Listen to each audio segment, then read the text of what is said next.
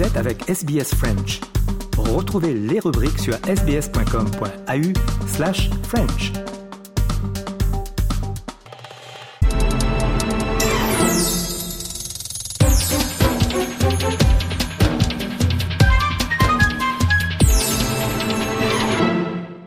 Nous sommes mardi, c'est l'heure de la rubrique politique de Patricia Meunier.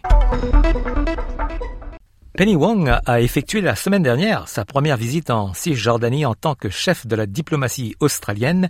Une fois de plus, elle a appelé à un cessez-le-feu à Gaza et à un retour de la paix dans la région. Penny Wong s'est rendue au Proche-Orient la semaine passée. Sur plusieurs jours, la ministre des Affaires étrangères a visité la Jordanie, Israël, la Cisjordanie et les Émirats arabes unis. Une période pendant laquelle les tensions dans la région ne cessent de s'intensifier avec en toile de fond la guerre à Gaza. Penny Wong est le plus haut responsable du gouvernement australien à se rendre au Proche-Orient depuis le 7 octobre 2023, le jour où des militants du Hamas ont lancé une attaque surprise contre Israël, démarrant ainsi une guerre à Gaza. Comme de nombreux autres pays, l'Australie s'est prononcée en faveur d'un cessez-le-feu à Gaza et une solution à deux États. On écoute la ministre des Affaires étrangères, Penny Wong. Australia is a friend of Israel's. Uh, we are also uh, a friend of the Palestinian people. Uh, we are Australians are increasingly concerned about the civilian toll and are increasingly concerned about the urgent need for humanitarian access. Uh, I've spoken about the risk of regional escalation, and we have spoken about settler violence. Après des premières discussions avec des hauts responsables israéliens mardi passé, la chef de la diplomatie australienne a rencontré des dirigeants palestiniens et des résidents locaux dans les territoires occupés.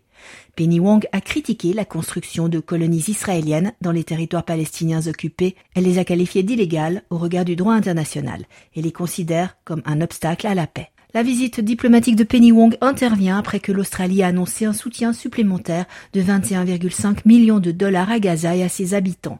La ministre a indiqué aux responsables palestiniens qu'elle espérait que l'aide australienne soit utilisée pour fournir des services vitaux aux civils, notamment des soins de santé et de l'éducation aux enfants. Pendant ce temps, les tensions dans la région ne cessent de croître. Les pays arabes entourant Israël ont condamné la guerre et les organisations de défense des droits de l'homme qualifient Gaza de désastre humanitaire catastrophique. En mer Rouge, les rebelles Houthis continuent leurs attaques sur les transporteurs, menaçant ainsi cet axe mondial du commerce. En agissant ainsi, ils défient les États-Unis. Le porte-parole de la sécurité nationale américaine, John Kirby, s'est exprimé sur ce sujet. Il a notamment annoncé que le conflit en mer Rouge n'affecterait pas leur aide au Yémen. Today's designation targets the Houthis, not the Yemeni people. The United States remains the world's leading donor of humanitarian assistance for Yemen. We recognize that more than 15 million people in Yemen are still in desperate need of food, water, medicine. And we are taking a range of steps to ensure that these sanctions preserve the ability of aid organizations to be able to deliver all those much needed supplies. De son côté, le secrétaire général de l'ONU, Antonio Guterres, a plaidé une fois de plus pour un cessez-le-feu immédiat à Gaza. On l'écoute. The world is standing by as civilians, mostly women and children, are killed, maimed, bombarded, forced from their homes, and denied access to humanitarian aid.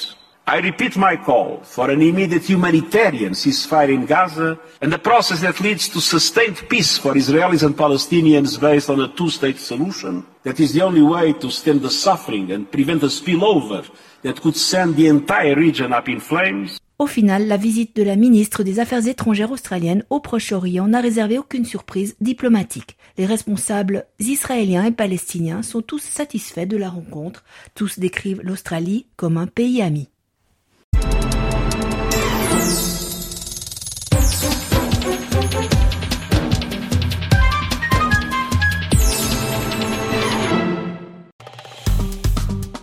Aimez, partagez, commentez.